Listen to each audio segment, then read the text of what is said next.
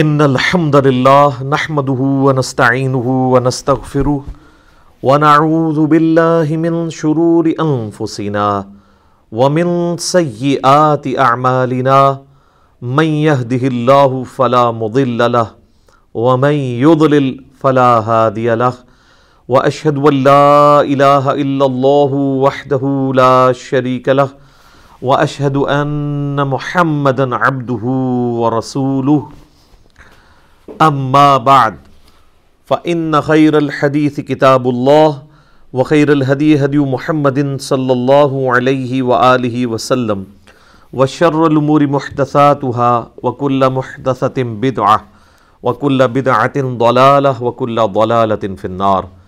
اعوذ بالله السميع العليم من الشيطان الرجيم، من حمزه ونفقه ونفثه. بسم الله الرحمن الرحيم.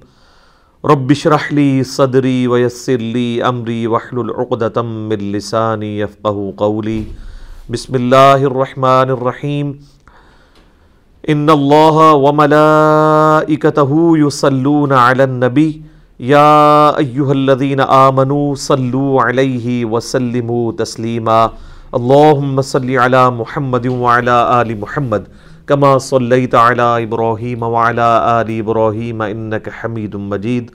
اللهم بارك على محمد وعلى ال محمد كما باركت على ابراهيم وعلى ال ابراهيم انك حميد مجيد.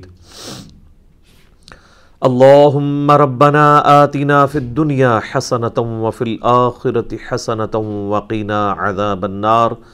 لا الہ الا انت سبحانک انی کنت من الظالمین حسبنا اللہ ونعم الوکیل یا حی یا قیوم برحمتک استغیث ولا حول ولا قوة الا باللہ العلی العظیم ربنا آتنا من لدنک رحمتا وحیئ لنا من امرنا رشدا. آمین الحمدللہ آج انیس اپریل دو ہزار بیس کی Quran class number twenty five کی اسٹوڈیو ریکارڈنگ ہونے جا رہی ہے۔ آج ان شاء اللہ تعالی ہم صورت البقرہ کی آیت نمبر ون سکسٹی ایٹ سے اسٹارٹ کریں گے۔ اور یہ ون سکسٹی ایٹ اور ون سکسٹی نائن دونوں بڑی اہم آیات ہیں، بلکہ اس سے بھی اگلی سب کی سب ہی اہم ہے اعوذ باللہ من الشیطان الرجیم، بسم اللہ الرحمن الرحیم۔ یا ایوہ الناس کلو مما فی الارض حلالا طیبا۔ اے انسانوں کھاؤ اس میں سے جو زمین میں حلال اور پاکیزہ مال ہے۔ ولا تتبعوا خطوات الشیطان۔ اور مت پیروی کرو شیطان کے راستوں کی۔ انہو لکم عدو مبین۔ بے شک وہ تمہارا کھلا دشمن ہے۔ اصل میں اشارہ اس طرف ہے کہ اللہ تعالیٰ جو کہ تمہارا خالق ہے، اسی نے تمہارے لیے زمین میں رزق کا بندوبست کیا ہے۔ تو جس کا رزق کھا رہے ہو، اتباع اور اطاعت بھی اسی کی کرو۔ شیطان جو اللہ تعالیٰ کی مخالفت پہ اترا ہوا ہے، اس کی پیروی مت کرو۔ جب کھانا اس رب کا کھاتے ہو تو پھر پیروی بھی اسی رب کی ہونی چاہیے۔ اور شیطان تمہارا کھلا دشمن ہے۔ یعنی ظاہر ہے کہ اس کی دشمنی تو انسانیت کے ساتھ ہے۔ ہم صورت البقرہ کے آغاز میں ہی سن چکے ہیں کہ حضرت آدم علیہ السلام کو جب اللہ تعالیٰ نے خلیفۃ اللہ فی الارض بنایا تو اس نے اپنی جیلسی کا اظہار کیا۔ اس کی وجہ سے اس کا نام ہی ابلیس پڑ گیا۔ ابلیس کہتے ہی ہے جیلس ہونے والے کو، جلنے والے کو، حسد کرنے والے کو۔ تو اللہ تعالیٰ فرما رہا ہے وہ تمہارا کھلا دشمن ہے۔ ویسے تو خیر وہ چھپا ہوا ہے، سامنے نظر نہیں آتا، لیکن اس کی دشمنی بڑی کھلی ہے۔ صحیح بخاری اور مسلم دونوں میں حدیث ہے کہ ہر انسان کے ساتھ اللہ تعالیٰ نے ایک فرشتہ اٹیچ کیا ہوا ہے اور ایک شیطان بھی ساتھ، جن بھی اٹیچ ہے فرشتہ اسے اچھائی کی طرف بلاتا ہے اور جن جو ہے وہ برائی کی طرف بلاتا ہے۔ تو صحابہ نے بڑی جرت کر کے عرض کیا اللہ کے محبوب علیہ السلام، کیا آپ کے ساتھ بھی شیطان اٹیچ ہے؟ آپ نے فرمایا، میرے ساتھ بھی اٹیچ ہے، لیکن اللہ تعالیٰ نے مجھے اس پہ غلبہ دیا اور وہ میرا متی ہو گیا۔ اب میرے ساتھ جو شیطان اٹیچ ہے، وہ مجھے اچھائی کی طرف بلاتا ہے۔ تو یہ پروٹوکول صرف پیغمبر کا ہوتا ہے صلی اللہ علیہ وآلہ وسلم، کہ ان کے ساتھ جو ہمزاد کہہ لیں یا قرین کہہ لیں یا شیطان کہہ لیں یا جن کہہ لیں یہ چاروں الفاظ استعمال ہوئے ہیں۔ اٹیچڈ ہے، وہ متی ہے، مسلم ہو چکا ہے، وہ ان کو اچھائی کی طرف بلاتا ہے۔ آپ علیہ السلام کے بارے میں کسی، آپ کے سوا کسی کے لیے گارنٹی نہیں دی جا سکتی کہ اس کی رائے جو ہے وہ سو فیصد محفوظ ہوگی۔ ما ضل صاحبکم وما غوا۔ نبی علیہ السلام کے بارے میں آیا کہ تمہارے نبی نہ کبھی بہ کے ہیں، نہ کبھی بے راہ چلے ہیں۔ اور آپ علیہ السلام کی یہ جو خوبی ہے وہ بیست نبوی سے پہلے کی ہے۔ سورہ یونس کے اندر آیت نمبر 15 اور 16 میں اللہ تعالیٰ نے نبی علیہ السلام کی اعلان نبوت سے پہلے کی زندگی کو بھی دلیل بنایا ہے اس بات پر کہ آپ علیہ السلام اللہ کے پیغمبر ہیں اور فرمایا گیا کہ اے نبی علیہ السلام، ان سے فرماؤ، میں اتنا عرصہ تم میں رہا ہوں۔ کیا تم نے مجھ سے پہلے کوئی ایسی بات سنی ہے؟ یعنی میں نے میرے کبھی کول و فیل میں تضاد دیکھا ہو یعنی آج سے پہلے میں نے کبھی کہیں بچپن سے لے کے اپنے لڑک پن سے اب میچور عمر تک پہنچتے ہوئے کبھی اس خواہش کا اظہار کیا ہو کہ میرے اندر کوئی ایسی خواہش چھپی ہوئی ہے کہ میں لوگوں پر غلبہ چاہتا ہوں؟ سادہ سی زندگی گزر رہی تھی۔ سرداری بھی کوئی نہیں تھی مکے کی۔ اگرچہ آپ ایک مکے کے اعلیٰ خاندان سے تعلق رکھتے تھے لیکن آپ علیہ السلام اس طریقے سے کوئی ڈومیننٹ پرسنالٹی نہیں تھے۔ اس حوالے سے کہ آپ علیہ السلام کا کوئی وہاں پر ایگزیکٹو آرڈر چلتا ہو۔ رسپیکٹ ضرور تھی۔ صادق اور امین کہتے تھے۔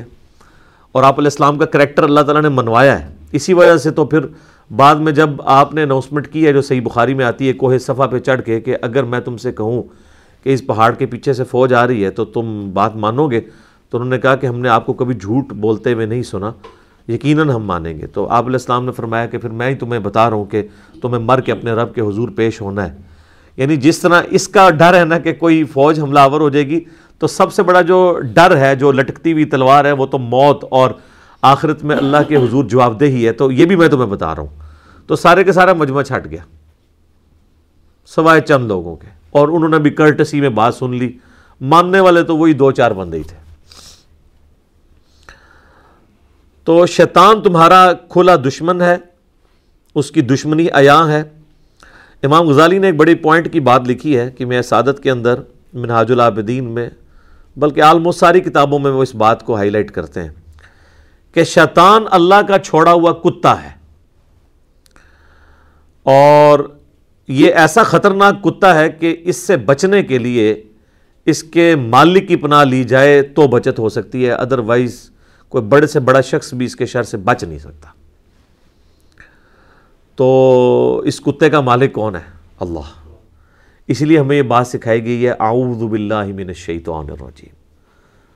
حتیٰ کہ آپ دیکھیں کہ صورت النحل میں آتا ہے کہ جب قرآن بھی کھولو نا، تو قرآن کھولنے سے، قرآن پڑھنے سے پہلے، قرآن کھولتے ہوئے تم نے اللہ تعالیٰ سے پناہ مانگ لینی ہے شیطان کے اگینسٹ۔ کتاب اللہ کی پڑھی جا رہی ہے اور پناہ اللہ سے شیطان کے اگینسٹ مانگی جا رہی ہے۔ یعنی قرآن پڑھنا بھی کسی شخص کے لیے گمراہی کا باعث ہو سکتا ہے اگر وہ صحیح نیت سے نہیں بیٹھا ہوا۔ اگر کوئی شخص اپنے آپ کو قرآن کے سامنے پیش کر دے گا کہ جو قرآن کہے گا میں نے وہی بات ماننی ہے، پھر تو ہدایت ملے گی۔ اور اگر کوئی شخص یہ زبردستی کرنے کی کوشش کرے گا کہ میرے جو پریویس عقائد اور نظریات جو میں ابا اجداد سے لے کے چل رہا ہوں، قرآن کو توڑ موڑ کے اس میں فٹ کرنے کی کوشش کروں، اپنا نوالا قرآن کے منہ میں ڈالوں۔ تو سر پھر آپ قرآن کی تفسیریں بھی لکھ کے مر جائیں۔ آپ ایا کا نعبدو و ایا کا نستعین کا مطلب ہی نہیں سمجھ پائیں گے۔ جو اکثریت کا حال ہے۔ اس لیے شیطان کے بارے میں ہمیشہ کانشیس رہنا چاہیے۔ اور اس کے لیے سب سے بہترین دعا جو بخاری مسلم میں تعلیم کی گئی ہے، وہ ہے اعوذ باللہ من الشیطان الرجیم۔ ابو دعود میں یہ بھی الفاظ ہیں صورت الفاتحہ سے پہلے نماز میں پڑھنے کے لیے۔ اعوذ باللہ السمیع العلیم من الشیطان الرجیم من حمزی ہی و نفقی ہی و نفسی یعنی اس کی جتنی بھی چالیں ہیں، وہ جو پھوک مارتا ہے، وہ جو وسوسہ دلاتا ہے ہر چیز کے اگینسٹ اللہ کی پناہ طلب کی جائے۔ اور یہ شیطان اتنا خطرناک ہے کہ سورت المومنون میں نبی الاسلام کو حکم ہوا ہے، اے نبی، آپ بھی اللہ سے پناہ مانگا کریں شیطان کے اگینسٹ یہاں لوگ کہتے ہیں، نہیں، ہمارے بزرگ پہنچے ہوئے جناب۔ وہ تو جس کو چاہے قید کر سکتے ہیں۔ اللہ کے نبی الاسلام کو حکم ہے کہ اے نبی، آپ بھی اللہ کے حضور پناہ مانگا کریں۔ شیطان کے اگینسٹ اور اس چیز کی بھی پناہ مانگیں کہ شیطان آپ کے قریب بھی آئے۔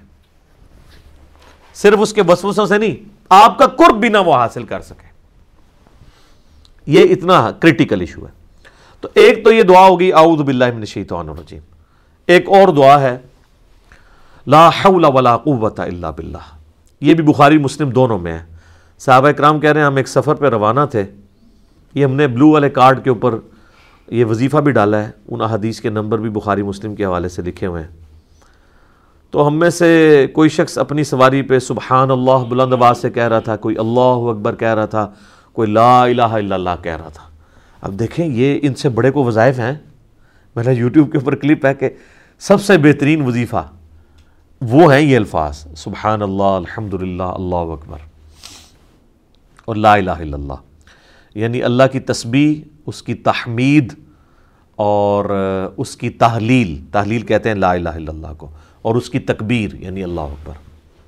تو صحابہ کرام اپنی اپنی وظائف کر رہے ہیں اور بلند آواز سے تو نبی الاسلام نے ان کو روک دیا۔ آپ علیہ السلام نے فرمایا کہ تم کس کسی بہرے یا غائب کو نہیں سنا رہے۔ تم اس ہستی کا ذکر کر رہے ہو جو تمہاری اونٹ کی گردن سے بھی زیادہ تمہارے قریب ہے۔ وہ قرآن میں بھی آیا نحن اقرب الیہ من حبل الورید۔ پھر آپ علیہ السلام فرمایا کہ میں تمہیں جنت کے خزانوں میں سے خزانہ نہ دے دوں جو اللہ نے مجھے عطا کیا ہے۔ اچھا یہ چار وظیفے کو کم تھے؟ تو نبی الاسلام اس سے بھی اوپر کا ایک وظیفہ بتا رہے ہیں۔ تو آپ نے فرمایا، لا حول ولا قوت الا باللہ۔ نہیں ہے ہمت گناہ سے بچنے کی اور نہ طاقت نیکیاں کرنے کی، مگر اللہ کی توفیق سے، مگر اللہ کی مدد سے۔ لا حول ولا قوت الا باللہ۔ یہ اسماء اعظم میں سے ہے۔ اللہ تعالیٰ کے بڑے آسماں میں سے، بڑے ناموں میں سے۔ اور جو ابو دعود میں اور ترمزی میں سلاۃ و تسبیح والی حدیث ہے، اس میں یہی کلمہ تین سو دفعہ پڑھا جاتا ہے۔ سبحان اللہ والحمد للہ ولا الہ الا اللہ واللہ اکبر۔ یہ چار کلمات۔ بعض لوگوں نے اس میں ولا حول ولا قوت الا باللہ ایڈ کیا۔ وہ صلاۃ و تسبیح میں تو نہیں آتا، لیکن الگ سے ضرور ہے۔ صحیح بخاری میں ہے کہ نبی علیہ السلام جب بھی رات کو آپ کی آنکھ کھلتی تھی تو آپ پڑھتے تھے لا الہ الا اللہ وحدہ لا شریک لہ۔ لہ الملک و لہ الحمد وهو على كل شيء قدیر۔ سبحان اللہ والحمد للہ ولا الہ الا اللہ واللہ اکبر۔ ولا حول ولا قوت الا باللہ۔ اور ابن ماجہ میں آتا ہے، الا باللہ العلی العظیم۔ جو میرا ایک کلپ بھی ہے، چھ کلموں کا ثبوت۔ ان میں سے چار ثابت ہیں، باقی دو علماء کے بنائے ہیں۔ تو چار کلموں کا ثبوت ہے۔ تو یہ تیسرا کلمہ جسے ہم کہتے ہیں، یہ بھی ثابت ہے۔ تو وہاں پہ بھی لا حول ولا قوت الا باللہ آتا ہے۔ تو یہ صبح و شام کے وظائف میں بھی اسے کرتے رہنا چاہیے اور اس نیت کے ساتھ کہ آپ اللہ تعالیٰ کی پناہ حاصل کر رہے ہیں شیطان کے اگینسٹ انما یأمرکم بالسوء والفحشاء۔ وہ تو تمہیں صرف برائیوں کا ہی حکم دیتا ہے جو شیطان ہے اور بے حیائی کا۔ اللَّهِ مَا لَا تَعْلَمُونَ اور یہ کہ تم اللہ سے متعلق وہ بات کرو جس کا تمہیں علم ہی نہیں ہے۔ یعنی اللہ پر جھوٹ مان دو۔ سر، یہ ایک آیت پہ ایک گھنٹہ بولا جا سکتا ہے کہ شیطان کی تین اللہ تعالیٰ نے چیزیں ہائی لائٹ کر دی ہیں جو کرتا ہے تمہارے ساتھ۔ نمبر ون ہر برائی کا حکم دیتا ہے وہ۔ یعنی دنیا میں کوئی بھی برائی ہے نا، اس کی طرف آپ کو مائل کرے گا۔ نمبر ٹو، بے حیائی کا حکم دے گا۔ تو مجھے بتائیں، بے حیائی برائی نہیں ہے؟ تو اسے سنگل آؤٹ کیوں کیا اللہ تعالیٰ نے؟ کہ سب سے جو ٹاپ آف دا لسٹ برائی ہے، وہ بے حیائی ہے۔ اس لیے اسے الگ سے مینشن کیا۔ جیسے میں کہتا ہوں نا ایا کا نابودو و ایا کا نستعین۔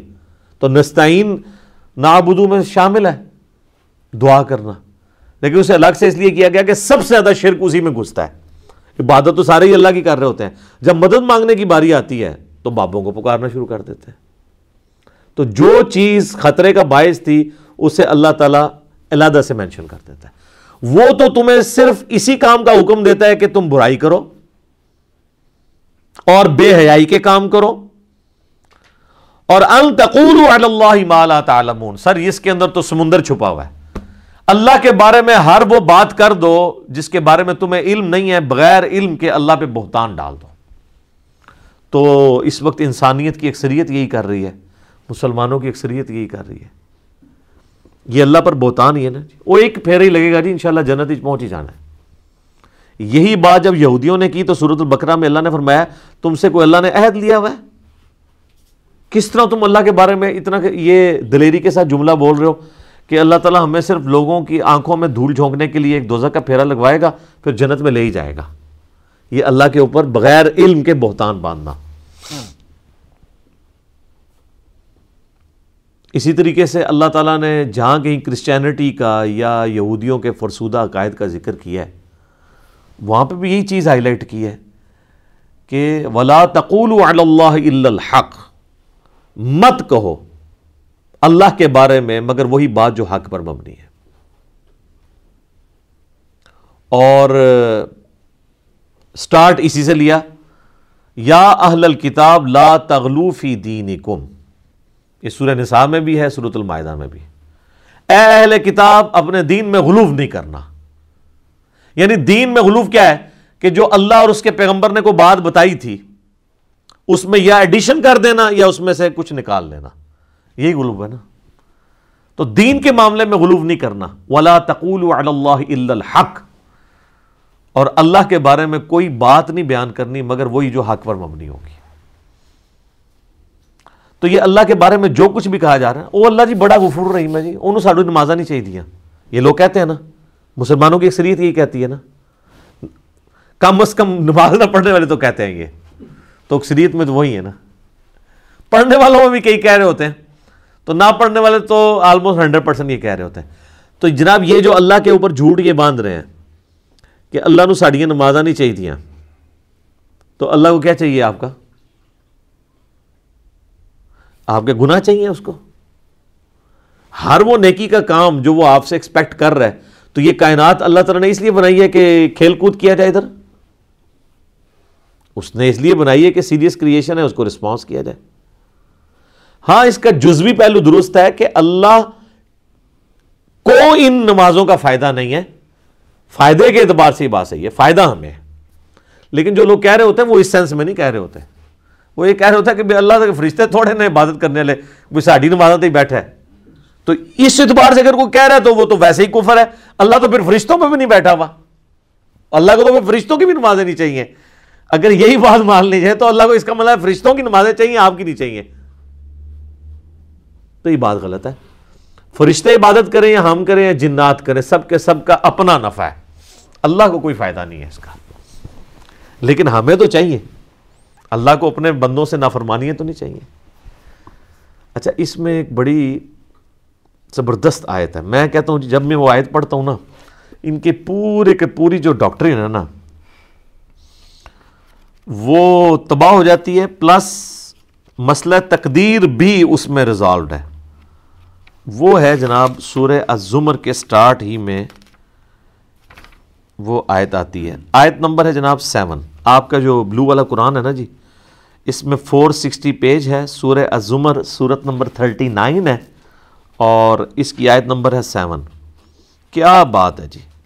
میں کہتا ہوں جی قرآن جس طرح کھول کے اپنے نظریات بیان کرتا ہے نا، اس میں تو کسی ویلیو ایڈیشن کی ضرورت ہی نہیں ہے۔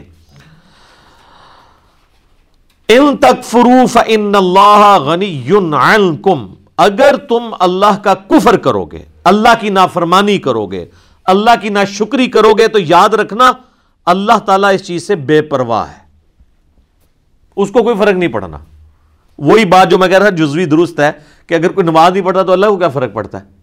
لیکن اللہ نے اسے بیلنس کیا ہے کہ یہ نہ کوئی سمجھ لے کہ خیر ہے، پھر پڑھنے کی بھی ضرورت کوئی نہیں ساتھ ہی آیا ولا عباد ہل کفر لیکن یہ یاد رکھنا، وہ کبھی راضی نہیں اس بات پہ کہ کوئی اس کا نافرمان ہو جائے۔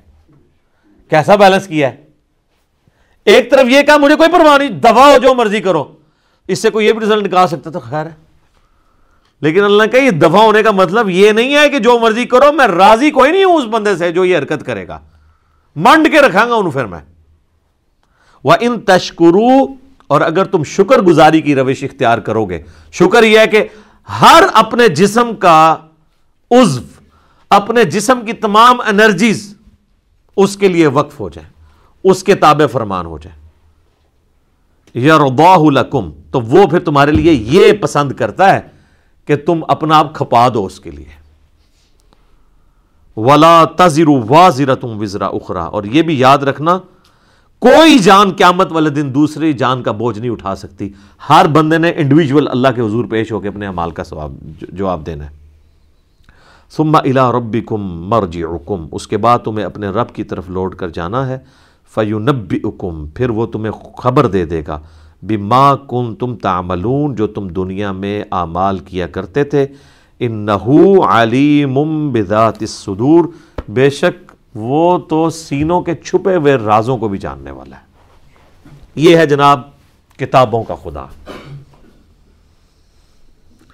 مجھے اگلے دن ایک بھائی نے نا ہمارے جو سوشل میڈیا کا ایک چینل چلاتے ہیں، مجھے کہتے ہیں، علی بھائی، وہ آپ نے مسلم شریف کا مقدمہ ریکارڈ کرایا تو اس میں آپ نے کچھ زیادہ دفعہ ہی بول دیا ہے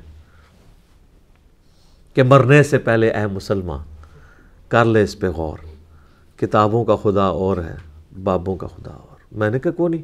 آٹھ یا دس دفعہ بولا ہوگا۔ تو تھوڑا ہے، میں نے کہا اکتیس دفعہ تو فبی یا علائی ربی کماتو کا زبان ایک صورت میں آیا ہے، دو دو ڈھائی صفوں کی۔ یہ تو اکتیس دفعہ کم از کم بولنا چاہیے ایک گھنٹے کے لیکچر کے اندر۔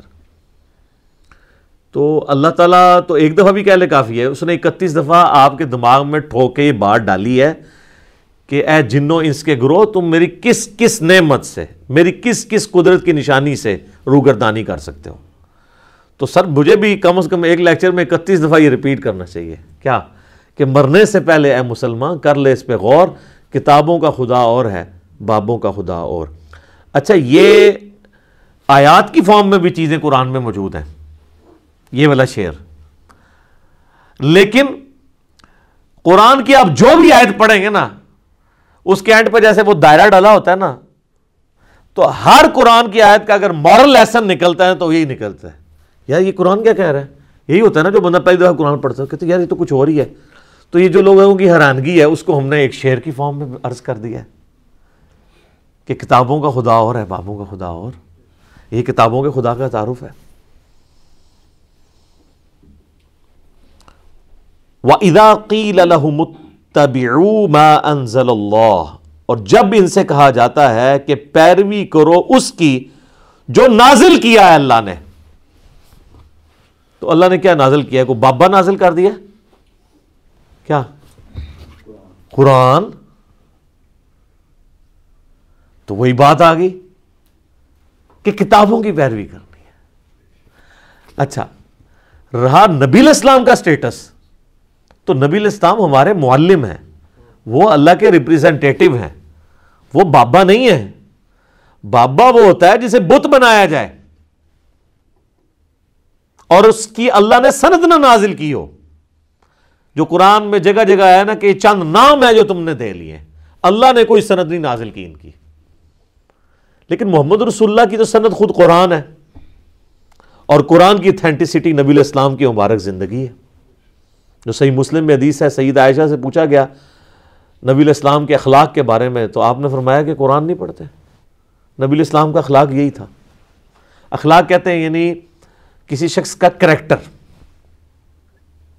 اس کو عربی میں خلق کہتے ہیں۔ اس کے اندر اس کے معاملات بھی آ جاتے ہیں، اس کا بول چال، آپ اس کو شمائل کہہ لیں، سب کچھ۔ تو انہوں نے کہا، نبی الاسلام کا اگر کسی نے کردار دیکھنا ہے نا یعنی قرآن مجسم کسی نے دیکھنا یعنی قرآن اگر کسی جسم کی شکل میں آتا نا، اللہ کو مقصود انسان اگر کسی جسم کی فارم میں آیا ہے نا، تو وہ نبی الاسلام کے مبارک ساتھ ہے۔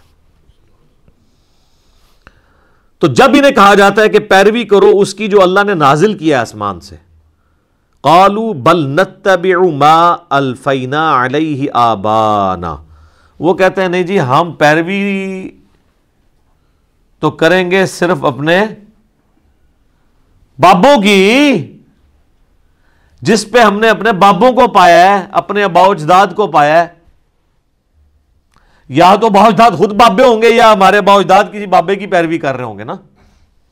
آبا، باپ کی لفظ استعمال ہوتا ہے نا۔ Four fathers. تو فور فادرز یا خود بابے ہوں گے یا وہ خود کسی بابے کی پیروی کر رہے ہوں گے۔ تو سر یہ یہ دیکھ لیں، یہ اسی آیت کا ہی ترجمہ ہے کہ اللہ کہہ رہا ہے کہ کتابوں کے خدا کو فالو کرنا ہے، بابوں کے خدا کو نہیں۔ اچھا مشرقین عرب جو ہیں، کیا خدا کو نہیں مانتے تھے؟ قرآن میں درجنوں جگہ آیا یہ کہ وہ اللہ کو مانتے تھے۔ تو پھر جب وہ کہہ رہے ہیں کہ ہم تو اس کی پیروی کریں گے جس پہ بوجھ داد کو پایا، تو اللہ تعالیٰ کہتا ٹھیک ہے، بھی تیرا خدا بھی وہی ہے، ان کا خدا بھی وہی ہے، اس نبی کا بھی خدا وہی ہے۔ اور تمہارے باوجداد کا بھی خدا وہی ہے۔ تو اللہ تو فرق کر رہا ہے دونوں میں۔ تو سر، یہی تو ہم بھی آپ کو کہہ رہے ہیں کہ مرنے سے پہلے ہے مسلمان کر لے اس پہ غور۔ کتابوں کا خدا اور ہے، بابوں کا خدا اور۔ اللہ تو اس کو ماننے کے لیے تیار ہی نہیں ہے۔ اب اللہ تعالیٰ اس پہ جو ورڈک دے رہے ہیں نا، وہ سنیں۔ اولو کانا آبا لا یعقلون شیئا ولا یہتدون اگرچہ ان کے بابے اور ابا و جداد کسی چیز کا علم نہ رکھتے ہو، رتی برابر ان میں عقل نہ ہو اور نہ ان میں کوئی ہدایت والا مادہ موجود ہو، نہ وہ ہدایت پر ہو تب بھی تم اپنے بابوں کے پیچھے چلو گے۔ اچھا یہ بابوں کے فضائل بیان ہو رہے ہیں۔ پہلی چیز کہ عقل ہی کوئی نہیں، عقل نہ دی شہ کوئی نہیں۔ لا یا شیا عقل نہ دی شہ کوئی نہیں۔ بالکل صحیح طرح ہے نا، یہ عربی میں، اردو میں شہی لفظ وہی استعمال ہوتا ہے نا۔ یہ جو ہم شہ لفظ استعمال کرتے ہیں پنجابی میں یا اردو کے اندر، اور عقل کا بھی لفظ ہے، لا یا شیا عقل نہ دی کوئی شہ نہیں وہ لا یا تدون اور نہ کوئی ہدایت ہے۔ مجھے بتائیں، اس آیت کو ترجمہ کرنے کے لیے کو آپ کو عربی آنا ضروری ہے؟ کتنی سادے سے الفاظ ہیں۔ اللہ ہمارا، اگر تمہارے باوجداد کو رتی برابر عقل بھی نہیں ہے، ہدایت پہ بھی نہیں ہے، پھر بھی ان کے پیچھے چلنا ہے۔ تو یہیں پہ جب لوگ دعوت حق سے اٹیچ ہوتے ہیں تو لوگوں کو کہہ رہے ہوتے ہیں یار وہ تیرا ابا تو اتنے ہاتھ بندہ سی۔ تنوں کیا ہو گیا؟ وہ تیرے ابا جی اتنے ارستے ہر سال جانے سن۔ تو کہنا جناب دربار ہی غلط نے۔ تو ان کو پھر آپ یہی آیت سنا دیا کریں سورت البقرہ کی آیت نمبر ون سیونٹی آپ یہ کہہ دیا کریں آگے سے اولو کا نا آبا ابا اس کو ہے ہم کے میں بھی کر سکتے ہیں۔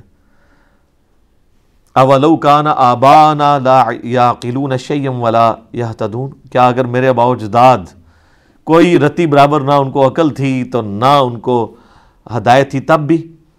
اچھا اس سے یہ بات پتہ چلی کہ بزرگ اگر اللہ کی ہدایت کی پیروی نہیں کر رہے، اللہ کی نازل کردہ کتابوں کی پیروی نہیں کر رہے، تو ان کی گستاخی کرنا کس کی سنت ہے؟ اللہ کی۔ تو سب اللہ کی سنت پہ بھی عمل کیا کریں، نبی علیہ السلام کی سنت پہ عمل کرتے ہیں۔ ہم تو دیکھیں دونوں سنتوں پہ عمل کرتے ہیں۔ یہ کہتے ہیں نا وہ ہمارے ہر ٹائم بابیا نو پڑھتا رہتا ہے۔ بھائی جی یہ سنت اللہ ہے۔ اس سنت پہ عمل کرنا ہے۔ آپ دیکھ لیں سٹارٹ کس سے ہوا تھا؟ اللہ تعالیٰ فرما رہا ہے کہ شیطان تمہیں حکم دے گا کہ تم اللہ کے بارے میں ہر وہ قیدہ منسوخ کر دو بغیر علم کے۔ یہاں سے بات سٹارٹ ہوئی تھی نا۔ تو اللہ کے بارے میں ان لوگوں نے جو کچھ آپ کو بتایا بغیر علم کے۔ اب میرا ایک معصومانہ سوال ہے کہ بخاری، مسلم دونوں میں حدیث ہے، مسلم کی پہلی حدیث یہی ہے کہ مولا علی علیہ السلام کہتے ہیں کہ نبی صلی اللہ علیہ وآلہ وسلم نے فرمایا، جس شخص نے میری طرف جھوٹ منسوب کیا، وہ اپنا مقام دو میں دیکھ لے۔ اچھا اگر کوئی رسول اللہ کے اوپر جھوٹ باندھے، وہ تو ہے دوست کی۔ اور جو اللہ کے اوپر جھوٹ باندھے، وہ جنتی ہے؟ مجزوب ہے؟ کلندر ہے؟ پہنچیا ہے؟ ہاں، پہنچے ہے کتنے آپ دیکھیں رسول اللہ پر جھوٹ باندھنا دو میں جانا ہے۔ اللہ میں جھوٹ باندھنا۔ اس سے بڑا جرم ہے۔ یہ آج تک کسی نے نہیں آپ کو بتایا کہ جب لوگ اللہ کے بارے میں باتیں کر رہے ہوتے ہیں، انہیں جی بس میرا دل اللہ نے مضبوط، من میرا دل کہتا ہے۔ اے اے دلیل ہوں جی میرا دل کہتا ہے۔ وہ بھائی جی ہندوؤں کا بھی دل ہی کہتا ہے۔ ٹھیک ہے جی۔ عیسائیوں کا بھی دل کہتا ہے۔ اور پھر وہ کہتے ہیں جی وہ فیت ہے جی فیت کو ٹیسٹ نہیں کرنا چاہیے۔ فیت کو علم پہ تو ٹیسٹ کرنا ہے نا آپ نے۔ کہ آپ نے تین خداؤں کا عقیدہ رکھنا ہے۔ لاجیکل بات تو ہونی چاہیے نا۔ تو آندہ سے یہ بات بھی، راگ بھی لاپے ہیں کہ رسول اللہ پر جھوٹ باندھنے والا دوست کی ہے اور اللہ پر جھوٹ باندھنے والا اس سے بڑا دوست کی ہے۔ تو اب ذرا جو تم بتاؤ اللہ کے بارے میں جو کچھ کہہ رہے ہو۔ اللہ کے دین کے بارے میں، اللہ کے تعارف کے بارے میں۔ یار، جب بھی کوئی شخص دین کے بارے میں بولے گا، تو اس کی صنعت تو آسمان سے نازل ہونی چاہیے نا۔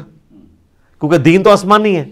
تو اب جب کبھی کوئی شخص دین پہ کلام کرے، تو اسے یہ بتا دیجیے گا کہ رسول اللہ پر جھوٹ باندھنے والا دوست کی ہے بخاری مسلم کے تحت، اور اللہ پر جھوٹ باندھنے والا سورت البقرہ کی آیت number 168 eight one sixty nine one seventy ان تینوں کا سیدھا سادہ رزلٹ یہ ہے کہ اللہ پہ جھوٹ باندھنے والا بھی سیدھا دوست کی ہے۔ تو اب ہاں بات کرو دین کے اوپر۔ تو اگر اس میں تھوڑا سا بھی خوف خدا ہوا نا، ادھر ہی رک جائے گا۔ کیونکہ ساری کہانیاں ہی چل رہی ہیں۔ وہ کہ یار میں پھر پھر اڑ کہ پتہ نہیں، منو پتا تو نہیں ہے۔ بس میں سنیا، میں پڑھیا کدھر نہیں ہے۔ تو تو بولنا کیوں پیا میں جی تو سنے ہی ہے خالی۔ اچھا سنی بھی وہ بات یاد ہے جو اپنے مطلب کی ہے؟ ہاں۔ جو لوگ چیخ چیخ کے سارے کلپ شیئر کرا رہے ہیں اور دماغ جو نکلتے ہوئے بھی نہیں ہو، وہ نہیں سنے، انہوں نے لگتے تو جو کہانیاں نے نا، وہ کہتے ہیں جی وہ ایک دفعہ کا ذکر ہے۔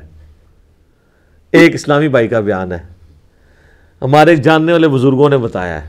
اے اے ہوں جی صنعت ہوتی اور جو کہتا جی، ہے جی جناب سورت البقرہ لکھے آ اے بخاری جی لکھے آ جی، جائے اے مسلم لکھے آ جائے وہ کہتے ہیں وہ سن کے بھی انہوں نے نا اس کان سے سن کے ادھر سے ہی باہر نکال دیا ہوتا ہے۔ ادھر سے بھی نہیں نکالتے کہ دماغ ہی سے نہ بہ جائے۔ وَمَثَلُ الَّذِينَ كَفَرُوا كَمَثَلِ الَّذِي يَنْقِعُوا بِمَا لَا يَسْمَعُوا اور مثال ان کی جنہوں نے کفر اختیار کیا، ایسی ہے جیسے کوئی چلا رہا ہو، ایسے جانوروں کے پیچھے۔ اللہ دعا و ندا جو سوائے خالی پکار اور آواز کے کچھ نہ ہو۔ یعنی اللہ تعالیٰ ہمارا ہے جیسے کہ کوئی انسان جانوروں کو پکارے۔ ایک تو نا جانوروں کو اس آواز سے پکارنا کہ ان کو سمجھ آ جائے، جیسے پالتو جانور ہے۔ لیکن اگر آپ جانوروں سے گفتگو کرنا شروع کرتے ہیں اور چیخ چیخ کے کہیں کہ جی کسی بیل کو یا گائے کو کہیں ادھر آ یا ادھر آؤ۔ اور اللہ تعالیٰ ہمارا وہ چیختے رہے۔ یہ جو سچویشن ہوتی ہے نا اس شخص کی تو اس کو لوگ کیا کہیں گے؟ پاگل۔ تو اللہ تعالیٰ ہمارا ہے کہ جو لوگ اللہ کی وہی جو آسمان سے نازل ہوئی ہے نا اس کی پیروی نہیں کر رہے نا، وہ اسی کی مانت ہے۔ اور اللہ معافی دے آپ کے ممبروں پہ جو چیخ کے تقریریں کر رہے ہیں، بالکل اسی طریقے سے ہی کر رہے ہیں۔ کس طرح چیختے ہیں؟ یعنی وہ اپنی بات میں زور دینے کے لیے قرآن دیس کا والا نہیں دیتے ہیں۔ اتنی اونچی آواز نکالتے ہیں وہ، یا کوئی شعر پڑھتے ہیں ایسا گنگنا کے، وہ کہتے ہیں جی پھر آنکھوں میں آنسو آ جاتے ہیں۔ تو وہ پھر اس لیے آ رہے ہوتے ہیں۔ تو اللہ تعالیٰ ہمارا ان کے بس چیخنے کے سوا نہیں ہے۔ سم مم بک من عمین فہم لا یعقلون یہ لوگ بہرے ہیں، گونگے ہیں، اندھے ہیں۔ کچھ عقل نہیں رکھتے۔ یہ ہیں جناب بابوں کے فضائل و برکات۔ اور وہ ہمیں کہتے ہیں، جناب اب انجینئر محمد علی مرزا کو کیا پتا کہ بابا کیا ہوتا ہے۔ یہ جناب آپ دیکھ لیں، یہ ہے کتابوں کا جہاں اور وہ ہے بابوں کا جہاں۔ ٹھیک ہے جی۔ اللہ اکبر۔ یا ایوہ الذین آمنو، اے ایمان والو، کلو من طیبات، کھاؤ پاکیزہ۔ چیزوں میں سے ما رزقناکم جو تمہیں ہم نے رزق کے دور پہ دیں وشکرو للہ۔ اور شکر کرو اللہ کا۔ میں نے پچھلی کلاس میں بتایا کہ شکر کی سمپل ڈیفینیشن ہی ہے کہ اللہ کی دی ہوئی ہر نعمت جو آپ کے جسم میں ہے یا آپ کے ایسٹس کی فارم میں موجود ہے، مال کی شکل میں یا ٹینجیبل نان ٹینجیبل جتنی بھی چیزیں ہیں، ان کو اس کی تابے داری میں لگانا یہ اس کا شکر ہے۔ اور ان چیزوں سے اس کی نافرمانی کرنا یہ اس اللہ کا کی نہ شکری ہے۔ تو کھاؤ اس کے رزق میں سے اور اس کا شکر کرو۔ ان کن تم تعبدون۔ اگر تم واقعی اسی کی عبادت کرنا چاہتے ہو تو یہ اس کا مطلب ہے اللہ کی عبادت کی ریکوائرمنٹ ہے۔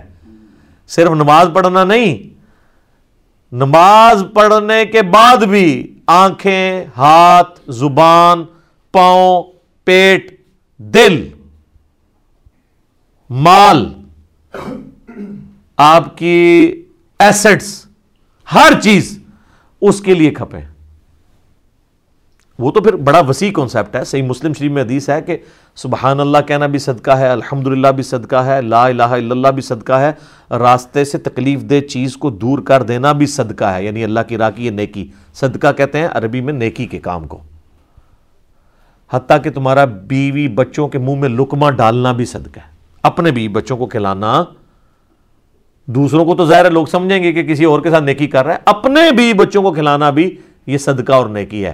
حتیٰ کہ تمہارا میاں بیوی کا ازدواجی تعلق قائم کرنا بھی صدقہ ہے۔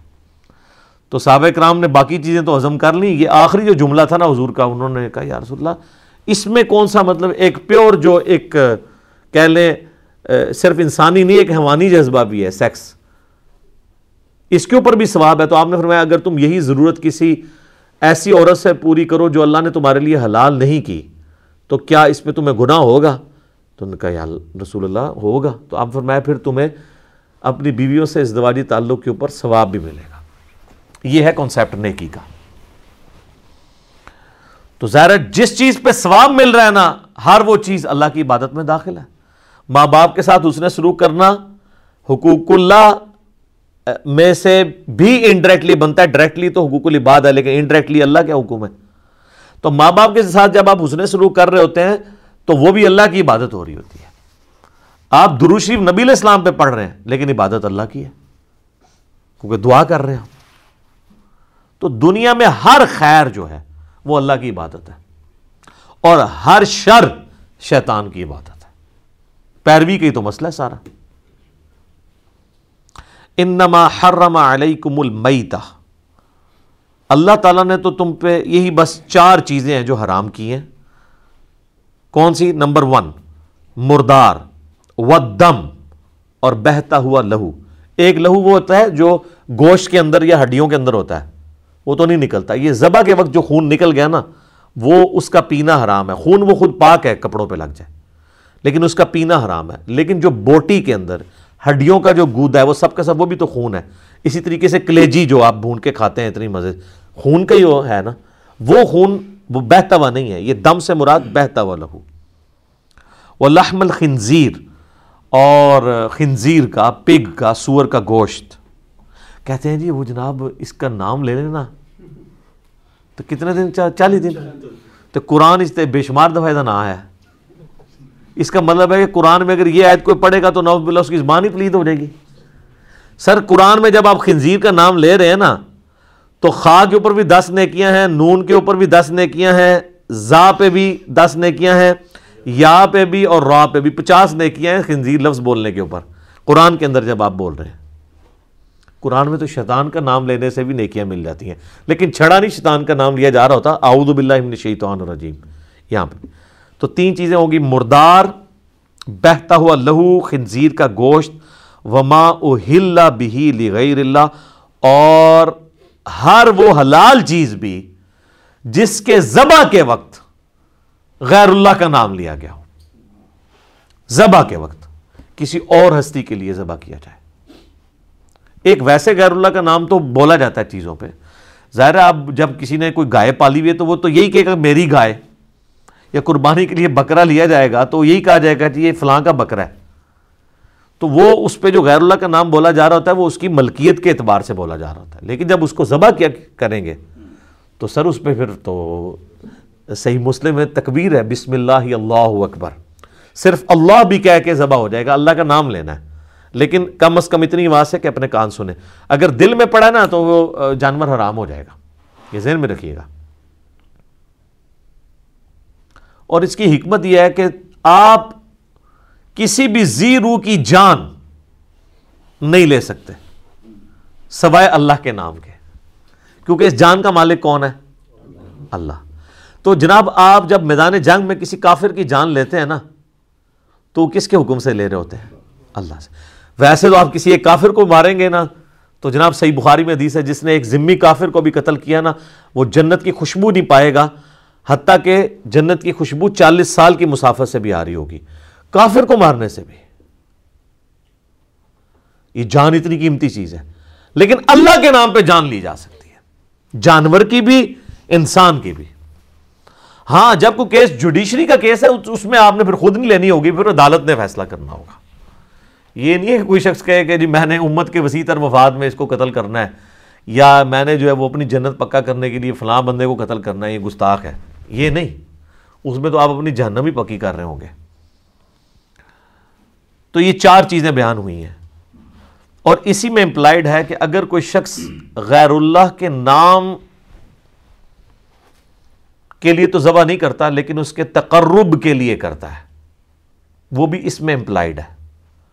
یہ اکثر جب ہم کہتے ہیں نا کہ آپ بزرگ بابوں کے تقرب کے لیے نہ کریں تو وہ کہتے ہیں نہیں جی قرآن میں تو ہے کہ ذبح کے وقت نہ لیا جائے۔ ٹھیک ہے اگرچہ اس میں ذبح کے الفاظ نہیں ہیں، لیکن یہ اہل حدیث بھی زیادتی کرتے ہیں، وہ کہتے ہیں کہ جی وہ بس جس پہ بھی نام بولا گیا وہ ہو گیا، تو وہ کہتے ہیں یہ ذبح تو انہوں نے خود ڈالا ہوا ہے، وہ خود نہیں ڈالا ہوا ذبح ہی مراد ہے یہاں سے۔ لغیر اللہ میں مراد ذبح ہی ہے۔ تقرب ڈائریکٹلی قرآن سے ثابت اس طریقے سے نہیں ہوتا، کچھ آیات میں آتا ہے کہ وہ بتوں کی خوشنودی کے لیے کرتے تھے، ظاہر ہے کہ بتوں کی خوشنودی والا معاملہ تو ایک ڈفرینٹ ہے۔ اسال ثواب والا معاملہ بالکل ڈفرینٹ ہے۔ اگر کوئی کسی بزرگ کے اسال ثواب کے لیے، اپنے ماں باپ کے اسال ثواب کے لیے صدقہ اور خیرات کرتا ہے، تو یہ جائز ہے۔ میت کی طرف سے صدقہ ہو سکتا ہے۔ لیکن اگر اس سے یہ عقیدہ اس کا جڑا ہوا ہے کہ یہ صدقہ اور خیرات کرنے سے وہ مرا ہوا بزرگ مجھ سے راضی ہوگا اور میری مصیبتیں آسان کر دے گا، تو سر آپ اللہ کا نام سو دفعہ بھی لے لیں، آپ کا جانور آرام ہے۔ وہ ہے تقرب غیر اللہ کے لیے۔ ہاں یہ نیت ہونی چاہیے کہ یہ جو میں ذبح کر رہا ہوں، اس کا نفع مرے ہوئے کو پہنچے، نہ کہ مرے ہوئے کا نفع مجھے۔ الٹ ہے نا؟ جو ہم ذبح کرتے ہیں، اس کا سواب کسی کو پہنچائے تو ہم اس کو فائدہ پہنچا رہے ہیں، نہ کہ وہ ہمیں پہنچائے گا فائدہ۔ پوائنٹ ٹو بی نوٹڈ وہ یہ نیت ہونی چاہیے، جو یہ کر رہے ہیں، اس کے بالکل الٹ۔ پھر جو سنبی دعود میں حدیث ہے، ایک صحابی نے کہا کہ میں نے نیت کیا رسول اللہ، مقام بوانا پہ میں نے سو اونٹ قربان کرنے ہیں۔ تو نبی اسلام فرمایا کہ دیکھ لینا، وہاں پہ کوئی زمانے جالیت کا میلہ تو نہیں لگتا تھا۔ کوئی اس طرح کی کوئی ایکٹیویٹی تو نہیں ہوتی تھی۔ اب وہ صحابی آگے سے کہہ سکتا تھا۔ دیکھیں نا، جس طرح یہ ضربے تقسیمیں لگاتے ہیں کہ جی ہم جب ان کو کہتے ہیں آپ جا کے فلاں دربار پہ ذبح کرتے ہیں، وہ کہتے ہیں جی ہم کوئی بالکل قبر پہ تو جا کے ذبح نہیں کر رہے ہوتے، اس کے ہاتھے میں کر رہے ہوتے ہیں، غریبوں کو کھلا رہے ہوتے ہیں۔ کتنی کہانیاں شروع کر دیتے ہیں۔ ہم کہتے ہیں یہ دربار بنے ہی نبی علیہ السلام کی نافرمانی پہ ہیں۔ کیونکہ مسلم شریف میں حدیث ہے، میں تمہیں منع کرتا ہوں قبروں کو پکا کرنے سے، قبروں پہ عمارت بنانے سے اور قبروں پر بیٹھنے سے۔ ڈائریکٹ بیٹھنا بھی حرام ہے، مجاور بن کے بیٹھنا بھی حرام ہے۔ تو ہم ان اڈوں ہی کو اسلام کے خلاف سمجھتے ہیں۔ ہم یہ نہیں کہتے کوئی بت پرستی کے اڈے ہیں، اگرچہ وہاں پہ قبر پرستی ہو رہی ہے، لیکن ظاہر وہ جہالت میں ہو رہی ہے، ہم اس ایکسٹریم پہ نہیں جاتے۔ لیکن چونکہ یہ بنے نبی الاسلام کی مخالفت میں ہے تو اس کو یہ سپورٹیو حدیث ہوگی جو ابو دعود کی، جو ہم یہ اجتہاد کر رہے ہیں۔ کہ نبی الاسلام نے کہا کہ اگر زمانے جہلیت کا بھی کوئی میلہ وہاں پر لگتا تھا، تو وہاں پر جا کے بھی تم اللہ کے نام کا ذبح نہیں کر سکتے۔ یار، صحابی سے یہ توقع تھی کہ وہ زمانہ جہلیت کے میلے والی جگہ پہ غیر اللہ کے تقرب کے لیے جا کے ذبح کرے یا اس کو وہاں بھی آئے۔ کیونکہ وہ تو نئے نئے اس وقت پھرے ہوئے تھے شرک سے، ان کی توحید تو بڑی راسک تھی۔ انہوں تو بالکل ایک سمجھے جس کو کہتا ہے ٹنا ٹن سنی تو ٹنا ٹن مسلم سن۔ وہ کہتے ہیں ایک ٹی ٹی ایس ہوتا ہے، ایک پی پی ایس ہوتا ہے۔ پلپلا سنی، یہ میں کل مفتی اکمل صاحب کی تقریر سن رہا تھا۔ اے دیکھ لو۔ ٹی ٹی سنی ہوتا ہے ٹنا ٹن سنی۔ تے پی پی سنی ہوتا ہے جڑا پلپلا سنی۔ یعنی وہ اپنے علاوہ سارے پلپلا کہتے ہیں حالانکہ ساری ویڈیوز نے بھی سارے پلپلے ہو گئے نا، اللہ کے فضل ٹھیک ہے نا۔ فلما سے انہوں کر دیتا ہے ان کے رہ گیا جے۔ تو اب وہ صحابی تو ٹنا ٹن مواحد تھے نا، ان سے تو یہ ایکسپیکٹ نہیں تھی کہ وہ غیر اللہ کا تقرب کریں گے، لیکن نبی الاسلام نے کہا کہ نہیں، جہاں پہ زمانے جہالیت کا بھی کوئی میلہ لگتا تھا نا، ادھر اللہ کے نام کا بھی نہیں تم نے کرنا۔ یہ امام المواحدین کی تعلیم ہے۔ بالکل کاٹ کے رکھ دی ہر چیز۔ کوئی بھی چیز شرک کی طرف لینے والی تھی، لے جانے والی تھی، نبی الاسلام نے اس پہ کمپرومائز نہیں کیا۔ میں اس لیے اکثر کہتا ہوں کہ اگر رسول اللہ اپنی قبر سے نکل آئیں اور درس و تدریس کا سلسلہ مسجد نبی میں شروع کر دیں اور وہ لائیو پوری دنیا میں سنایا جائے، اور اللہ کے لیے تو بعید نہیں ہے کہ اب اگر رسول اللہ دنیا میں تشریف لے آئیں تو پھر آپ اسلام عربی میں بیان نہیں کریں گے، آپ کی ہر زبان میں لیکچرز آئیں گے۔ کیونکہ اس وقت تو مشرقین عرب پہ آپ کا غلبہ تھا اور آپ امت نے یہ کام کرنا تھا۔ اب اگر نبی الاسلام آئیں گے تو ظاہر یہ تو دور ایسا ہے کہ گلوبل ولیج ہے دنیا۔ تو نبی الاسلام کے لیکچرز اردو میں بھی، انگلش میں بھی، عربی میں بھی آئیں کوئی یہ بھی نہیں کہہ دیکھا جی عربی کچھ اور بولا سی ترجمہ کچھ اور ہو گیا۔ تو واللہ میں آپ کو یقین سے کہتا ہوں، رسول اللہ ان کے سامنے بھی قبر سے نکل کے آئے نا، یہ تب بھی نہیں مانیں گے۔ وہ کہیں گے، ہماری آنکھوں پہ جادو کر دیا گیا۔ اور یہ قرآن میں لکھا ہوا ہے۔ جگہ جگہ یہ بات آئی ہے سورت الحجر میں سورت النام میں۔ کہ یہ کہتے ہیں نا کہ یہ قرآن ہمارے سامنے آسمان سے نازل ہو اور ہم اپنے ہاتھوں سے چھوئیں ان کاغذوں کو، جن پہ اللہ نے اپنی ہینڈ رائٹنگ کر کے تو قرآن نازل کیا ہو۔ تو اے نبی، ہم یہ بھی نازل کر دیں، یہ اپنے ہاتھوں سے چھو بھی لیں، پھر بھی کہیں گے ہماری آنکھوں پہ جادو ہو گیا۔ اے وہ کتاب ہی نہیں جڑی اللہ نے نازل کی ہے۔ تو یہ واللہ رسول اللہ کا بھی انکار کر دیں گے۔ کہ یہ تو نبی نہیں ہے، کیونکہ وہ تو اس نبی کے بارے میں وہ کچھ مانتے ہیں جو بابوں نے تعارف کروایا۔ یار بابوں نے جو اللہ کا تعارف کروایا تھا، اللہ اس تعارف کو آن کرنے کے لیے تیار نہیں اپنے حق میں۔ قرآن میں ہی آ رہا ہے کہ جب ان کو کہا جاتا ہے کہ پیروی کرو، جو اللہ نے اسمان سے نازل کیا تو وہ کہتے ہیں، ہم اباؤجداد کی پیروی کریں گے۔ اباؤجداد بھی تو اللہ کو مان ہی رہے تھے۔ اس کے ساتھ صرف شریک ٹھہراتے تھے۔ تو اللہ تو ہمارے کہ تمہارے بابے جس اللہ کو مان رہے ہیں نا، اگرچہ وہ وہی اللہ ہے، لیکن ان کوالٹیز کے ساتھ میں ان کا ماننا نہیں قبول کرتا۔ اللہ اپنا ماننا قبول نہیں کر رہا۔ ان کے بابوں کے کہنے پہ۔ تو آپ کے بابوں کے کہنے پہ رسول اللہ کا ماننا ہم کیسے قبول کریں؟ نہ ہم آپ کی کوئی بات رسول اللہ کے ریفرنس سے مانیں گے نہ اللہ کے ریفرنس سے۔ جب تک کہ آپ ثابت نہیں کریں گے کہ یہ اللہ اور اس کے رسول نے کہا ہے۔ تو یہ اللہ پہ بھی جھوٹ باندھ رہے ہیں رسول اللہ پہ بھی جھوٹ باندھ رہے ہیں۔ ولی آزب اللہ تعالی۔ اللہ اجرنا من النار۔ ساتھ اللہ تعالیٰ نے ایک ایکسیپشن دے دی۔ اور قرآن میں جب کبھی بھی یہ آیات آئی ہیں، یہ صورت البقرہ میں بھی ہے اس کے بعد سورہ الانام میں بھی یہ آیات آئیں گی، اور صورت النحل کے اندر بھی آئیں گی صورت المائدہ میں بھی۔ کم از کم چار دفعہ تو مجھے یاد ہے کہ یہ آیات آتی ہیں۔ تو چاروں دفعہ یہ چیز ریپیٹ ہوتی ہے کہ تمہارے لیے مردار حرام کر دیا گیا، تمہارے لیے بہتا و لہو، خنزیر کا گوشت اور جس پہ ذبح کے وقت غیر اللہ کا نام لیا گیا، لیکن ساتھ یہ ہے، فمن غیر باغ ولا عاد۔ اگر کوئی اضطراری کیفیت، کوئی کیٹاسٹرافک کنڈیشن بن جائے یعنی حلال تمہارے پاس اویلیبل نہ ہو، زندگی موت کی کشمکش بن جائے غیر باغ ولا عاد۔ لیکن تمہارے اندر بغاوت نہ ہو اور نہ گناہ کرنے کا ارادہ ہو، فلا اسما علیہ پھر تم پہ کوئی گناہ نہیں ہوگا۔ یعنی ایک بندہ مر رہا ہے، پانی اویلیبل نہیں اس نے شراب پی لی۔ خنزیر کا گوشت کھا لیا۔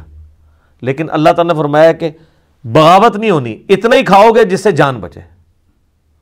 یہ نہیں ہے کہ ایک گلاس شراب سے اگر جان بچنی ہے تو وہ پکڑ کے پوری بوتل الٹا لے۔ یہ نہیں۔ بغاوت نہیں ہونی چاہیے۔ آد گنا بھی دل میں یہ شرمندگی ہو کہ میں ایز اے لاسٹ ریزارٹ کر رہا ہوں۔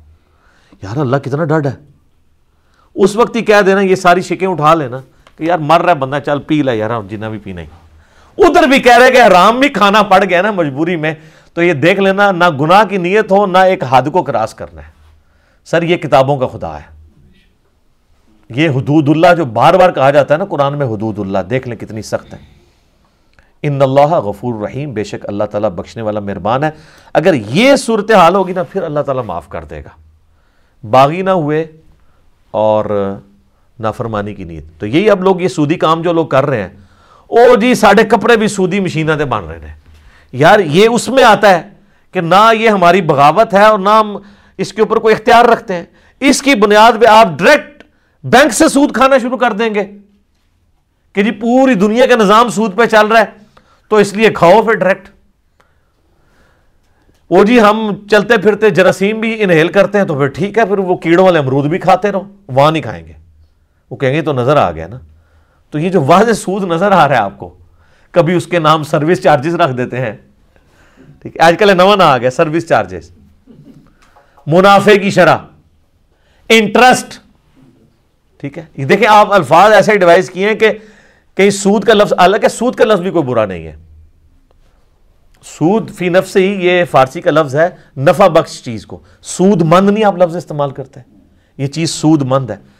یہ تو ہمارے اصل میں اس کے لیے جو ٹرم ہے وہ ربا ہے۔ ٹھیک ہے؟ جو عربی کی ٹرم ہے۔ ظاہر ہے اردو میں اور فارسی میں سود کا لفظ یہ سود کا لفظ ویسے بدنام ہو گیا۔ سود لفظ فی نفسی برا نہیں تھا لیکن اب یہ چونکہ ایک اس طرح استعمال ہوتا ہے تو ہم اسے استعمال کر رہے ہوتے ہیں۔ محلہ اس لیے بدنام ہو گیا کہ سور تے سود نیڑے نیڑے نے۔ اس وجہ بھی ذرا ایک نیچرلی نا لوگوں نفرت ہوگی اس لفظ نال۔ ٹھیک ہے۔ تو اللہ تعالیٰ ہمارا پھر ہم بخشنے والے مہربان ہیں۔ اچھا سورہ نحل میں ایک ساتھ پھر ایک اور ایکسیپشن بھی آئی ہے کہ اگر زندگی موت کی کشمکش بن جائے تو تم کلوہ کفر بھی بول سکتے ہو۔ اگر تمہارا دل ایمان پہ ٹھکا ہوا ہے۔ لیکن یہ بھی ایک سبسسٹنس لیول کے اوپر درجہ ہے۔ اعلیٰ درجہ وہی ہے جو سننے میں ماجہ میں حدیث ہے۔ نبی علیہ السلام نے فرمایا معاذ، اللہ کے ساتھ شرک نہ کرنا، خواہ تمہارے ٹکڑے ٹکڑے کر دیے جائیں یا تمہیں زندہ آگ میں جلا دیا جائے۔ وہ اعلیٰ ترین درجہ ہے۔ لیکن اس وقت اگر کوئی شخص جان بچانے کے لیے وقتی طور پہ جھوٹ بول لے اور کلمات کفر بھی بول دے، تو اسلام میں اس کی اجازت ہے صورت النحل کے اندر۔ اسی کو کہا گیا تقیہ کرنا۔ یعنی دشمن کے شر سے بچنے کے لیے اپنا بچاؤ کرنا۔ سورہ عال عمران میں بھی آیا کہ تم تقیہ کر سکتے ہو۔ ان الدین یکتمون ما انزل اللہ من الکتاب، وہ لوگ جو چھپا لیتے ہیں اس میں سے جو ہم نے کتاب میں نازل کیا۔ وہ یشترون ابھی ثمن قلیلہ اور اس کے بدلے دنیا کا حقیر معاوضہ قبول کر لیتے ہیں۔ یہ کون ہے؟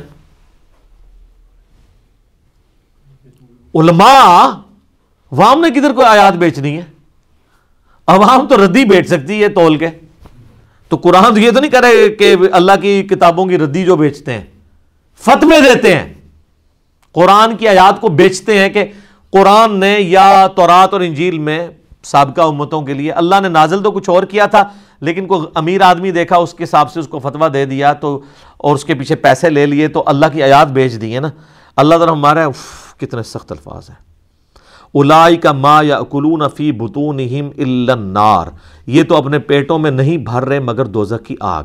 آج ان کو نہیں پتا چل رہا، آج تو صرف انگارہ رکھنے سے زبان جلتی ہے نا، حرام کے مال سے نہیں جلتی، لیکن آخرت میں یہ ڈورمنٹ رول جو ہے یہ ایکٹیو ہو جائے گا۔ مورل لاز ایکٹیو ہو جائیں گے۔ ولا یکلمہم اللہ یوم القیامہ اور قیامت والا دن اللہ ان سے بات تک نہیں کرے گا۔ یار یہ کسی کے ساتھ غصے کا اظہار، یہ اس ہستی کا غصے کا اظہار ہے جس کی رحمت اس کے غضب پہ بھاری ہے۔ اللہ کہہ رہا ہے، میں گل سننی بھی نہیں تیری۔ ولا یوزکی نہ اسے پاک کرے گا۔ ولہم عذاب علیم اور اس ایسے لوگوں کو دردناک عذاب دے گا جو اللہ کی نازل کردہ ہوا کتاب میں سے چھپا لیتے ہیں اور اپنے مرضی کا دین بیان کرتے ہیں۔ پچھلی دفعہ تو میں نے ڈیٹیل 159 160 اسی سورہ بکرہ کی آیت میں گفتگو کی تھی نا کربلا کے حوالے سے بھی کہ کربلا سے متعلق وہ حدیثیں جو بخاری مسلم میں جمل صفین سے ریلیٹڈ ہیں، وہ ان لوگوں نے چھپائی ہوئی ہیں۔ ہم بیان کرتے ہیں، کہتے ہیں، کیوں کرتے ہیں؟ تو اللہ تو کہہ رہا ہے کہ جو اللہ کی بیان کردہ چیزیں، چاہے وہ دلائل النبوہ سے ہیں، کتاب کتاب میں شریعت بھی شامل ہے اور قرآن بھی شامل ہے۔ چھپا لیتے ہیں، اس میں تو آیا تھا اللہ کی لانت فرشتوں کی لانت تمام لانت کرنے والوں کی لانت تمام لانت کرنے والوں سے مراد تمام جن و انس۔ یہ یعنی ایک محاورتاً عربی میں استعمال ہوتا ہے، تمام لانت کرنے والوں کی لانت تو اور پھر ابو ترمزیب نے ماجہ میں حدیث ہے کہ جس سے کوئی بات پوچھی گئی علم کی اور اس نے وہ بات چھپا لی، تو قیامت والے دن اس کے منہ میں آگ کی لگام دی جائے گی۔ وہ بھی اس میں فٹ ہوتا ہے۔ بالہدا یہ وہ لوگ ہیں جنہوں نے اپنے ہاتھوں سے ہدایت بیچ کے گمراہی خرید لی ہے یعنی ہدایت ان کے ہاتھ میں کتاب کی شکل میں موجود تھی، وہ بیچ دی اور گمراہی یعنی دنیا کا مال لے کر آخرت برباد کر دی۔ والعذاب بالمغفرہ اور مغفرت اپنے ہاتھوں سے دے کے عذاب خرید لیا یار دیکھو، بالکل ون ایٹی ڈگری، الٹا گیئر چل رہا ہے۔ ہدایت موجود تھی، اللہ کی کتابیں، وہ بیچ دی دنیا کا مال لیا، اللہ نے کہا یہ گمراہی لے لی۔ اور اس ہدایت سے فائدہ حاصل کر کے مغفرت قیامت والے دن کمانی تھی۔ وہ مغفرت تو ہاتھ سے دے کے اللہ کا عذاب الٹا قیامت والے دن جو ہے وہ خرید لیا۔ نعوذ باللہ من ذالک۔ اللہم اجرنا من النار۔ جناب، یہ صحیح مسلم میں حدیث ہے کہ نبی الاسلام جب نماز پڑھاتے تھے نا تو قرآن میں جب اللہ کے عذاب کی آیات آتی تھی تو اللہ سے دعائیں کرتے تھے اس کے عذاب کے اگینسٹ۔ اور جنت کی آیات آتی تھی تو جنت کا سوال کرتے تھے۔ تو یہ فوراً یہاں پہ دعا کرنی چاہیے۔ اللہم اجرنا من النار۔ جناب، آگے الفاظ دیکھیں کتنے رکت انگیز ہیں۔ فما اسبارہم علی النار۔ تو کتنا ہی صبر ہے ان کا آگ کے اوپر۔ کیا ٹانٹ ہے؟ کہ یار، بڑے دلیر ہیں کہ انہوں نے صبر کر لیا کہ ٹھیک ہے، تکی جائے گی۔ آگ برداشت کر لیں گے۔ اللہ کہتا ہے، بڑا صبر ہے تمہارا۔ ہاں، یہ بات کہنے کا تو بڑا آسان ہے۔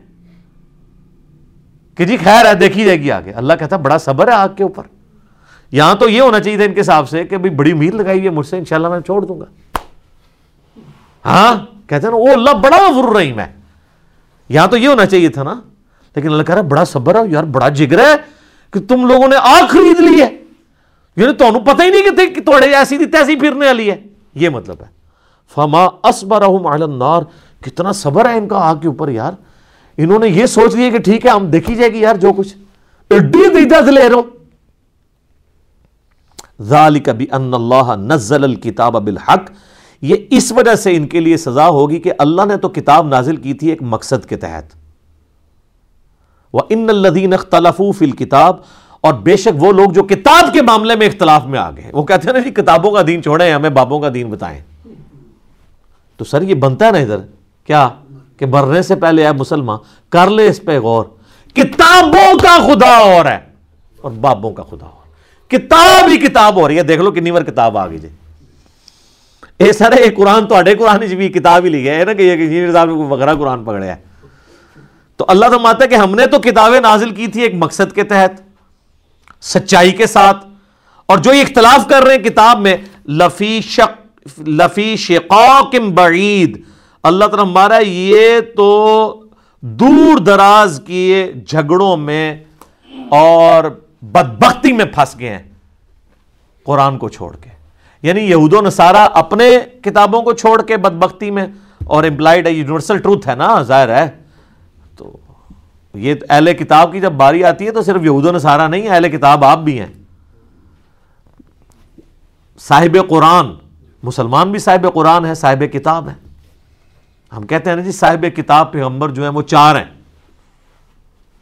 جو ہم مینلی چار کتابوں کے اعتبار سے بات کر رہے ہیں۔ توراز زبور انجیل اور قرآن۔ باقی چھوٹے چھوٹے صاحب نازل ہوئے ہیں۔ کتابیں تو یہ چار ہی نازل ہوئی ہیں۔ تو وہ جب تورات کتاب ہے زبور کتاب ہے انجیل کتاب ہے تو قرآن بھی تو کتاب ہے۔ تو اگر وہ اہل کتاب ہیں تو ہم بھی اہل کتاب ہیں۔ یہ مسلمان اہل کتاب اور وہ جیوز اور کرسچن اہل کتاب۔ تو سر، قرآن آپ جتنا پڑھیں گے نا، اس کا اینڈ رزلٹ وہی نکلنا ہے۔ کیا؟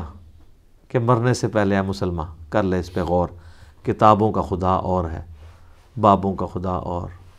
اور جب تو نے ایک دفعہ بھی سیریس ہو کے اس پہ غور کیا نا، تو یہ پھر تیرے اندر کی آواز ہوگی کہ نہ میں وابی، نہ میں بابی، میں ہوں مسلم علمی کتابیں۔ ٹھیک ہو گیا جی؟ اللہ تعالیٰ سے دعا ہے، جو حق بات میں نے کہی، اللہ تعالیٰ ہمارے دلوں میں راسک فرمائے۔